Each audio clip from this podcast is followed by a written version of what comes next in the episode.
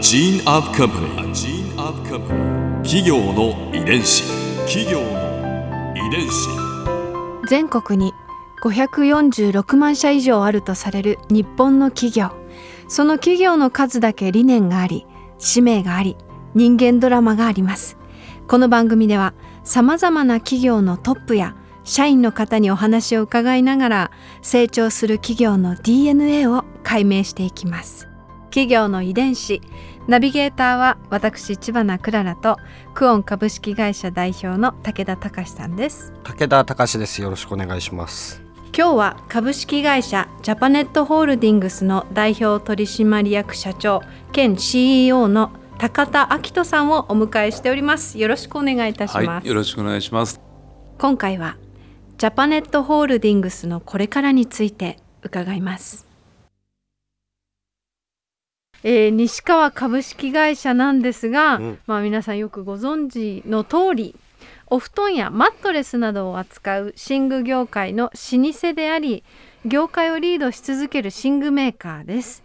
2019年の2月に分社化していた西川産業西川リビング京都西川の3社を統合して西川株式会社となり今さらに発展を続けていらっしゃいます、うん、創業なんと454年。え？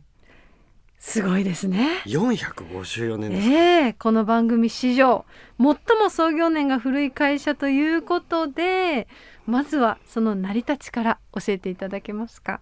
はい、えー、創業は今から454年前、うん、1566年でございます、すごい。えー、創業者は仁右衛門と言いまして、うん、当時の近江国今の滋賀県の生まれでございます、うん、ちょうど19歳で商売を始めたとされておりまして西川家では創業をその年の1566年としております、うん、ちょうど時代はですね桶狭間の戦い、えー、まさに戦国時代。すごい、えー、すごい。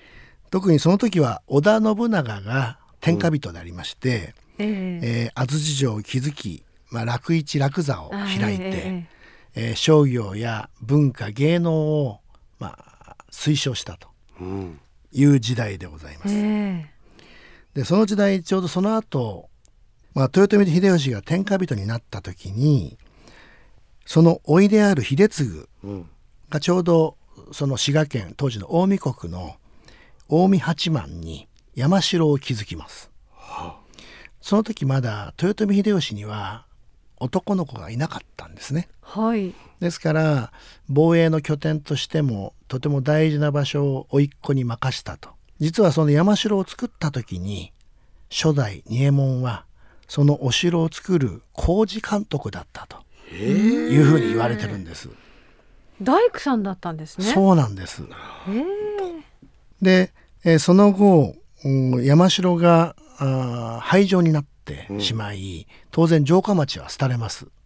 城下町が廃れていく中で、えー、彼は近江の国を出て、うん、自ら天秤棒を担いで今の名古屋ですから当時の尾張もしくは岐阜当時の美濃または能登、うん、石川県ですね、うん、そこまで天秤棒を担いでいっては物をそちらで売り、そのお金をまた現地で物を調達して滋賀の方に戻ってくるといういわゆる行商を始めた。これがまさに西川の始まりでございます。その行商をされていたっていうのは主に何を売って歩いてたんですか、はい、まず当時の滋賀近江からはですね、はい、麻の布、はい、呉服綿織物、うんうんうん、そして蚊帳。でそれを近江で作ったものをえー、持っていったわけです。こういった商品を持ち下り商品って言ってました。持ち下り。で、うん、持っていったものを売ったお金で仕入れたものが、うん、生糸だったり食用や染色に使った紅花だったりもしくは潮干物塩化物ですね。こういったものを今度近江に持って帰る。これをのぼせ商品のぼる。ですから持ち下りとのぼせ両方で稼いでいたと、往復取引で行商していたっていうのがまさに西川の創業の時でございます。なんかお布団がまだ出てこないんですね。そうなんですよね。うん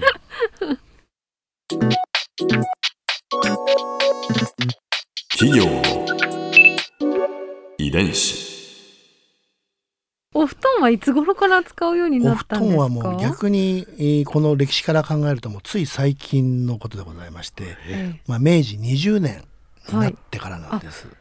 まあ、そうずいなんですねぶん昔ですけれど454年の歴史からするとごく最近のごく最近ですよね。もともと江戸時代に、えー徳川家康が江戸城に入城して直後にうん当時の西川家の人間は今の日本橋のたもとにすでにお店を構えます。今でもそれは日本橋西川という名前で、えーお店残っておりますが。でそこで当時江戸時代売っていたものの主力商品は蚊帳でした。それと蚊帳は春と夏しか売れませんので、んえーどうしても秋冬がどうしても商売が落ち込む、うん。それで、えー京都の業者と話をして弓をですね、うん。江戸で売り出したんです、当時え徳川家康は弓道弓のお教えは奨励してましたので、まあ、そのブームで弓がよく売れたというふうに聞いてます。で逆に今度明治で文明開化になったそうすると弓道がちょっと廃れ出して西洋文化にどんどん傾注していくわけですね、はうんうん。そうすると弓が廃れた。そうすると春夏の蚊帳はまだ売れてんだけど秋冬どうしようかっていうんでやはりえー家庭用のお布団をえー初めて作って売り出したのが明治20年。そっから初めて布団を作り出したんです。春夏には売る商品があったけど秋冬に売っていたのがなかったから弓を入れた。弓入れた。でも弓だけどもうん。弓が廃れちゃったから,、だうん。からその時代その時代に合わせて、はい。えー木を見るに瓶につけってやつですよね。現代風に言うとマーチャンダイズ戦略。まさに年間の季節マーチャンダイジングが完成させたってことだと思います。うーん。最初のこう成り立ちといいますか原点が蚊帳だったっていうのは、うん結構意外なんですけれどどういった蚊帳をお作りになってたんですか、あの当初は朝のきなりの色のちょうどまあ乳白色といいますか、うん。きなりの色しかなかったんですがある時2代目のお甚五郎が、えー箱根の山を越える時に草むらで寝たらしいんですね。はいで昼寝をしてパッと目が覚めた時に周りが非常にあの緑豊かなあ場所だったと。その緑の色に非常に癒されたと。はい。それで肌と気づいたのが蚊帳のきなりの色に色をつけたらどうだと。これは緑がいいと。いうことでちょうどえー萌え木といううん。色を生み出しました。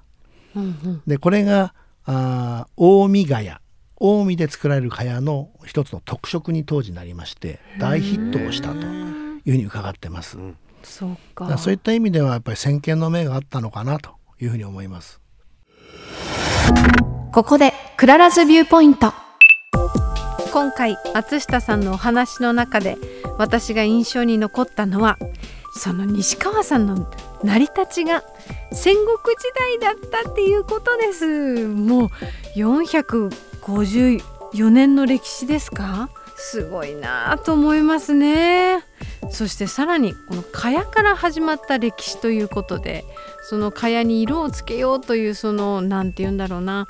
こう今ある暮らしをより豊かにしたいというそのメンタリティというかスピリットというかそれは今の西川さんにも脈々と受け継がれているものなのではと思いました。企業の遺伝子。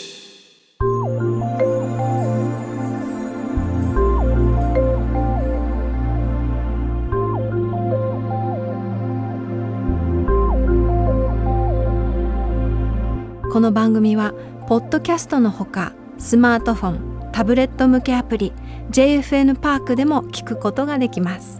お使いのアプリストアからダウンロードして企業の遺伝子のページにアクセスしてみてください。それでは来週もまたお会いしましょう。企業の遺伝子ナビゲーターは私千葉なクララとクオン株式会社代表の武田隆でした。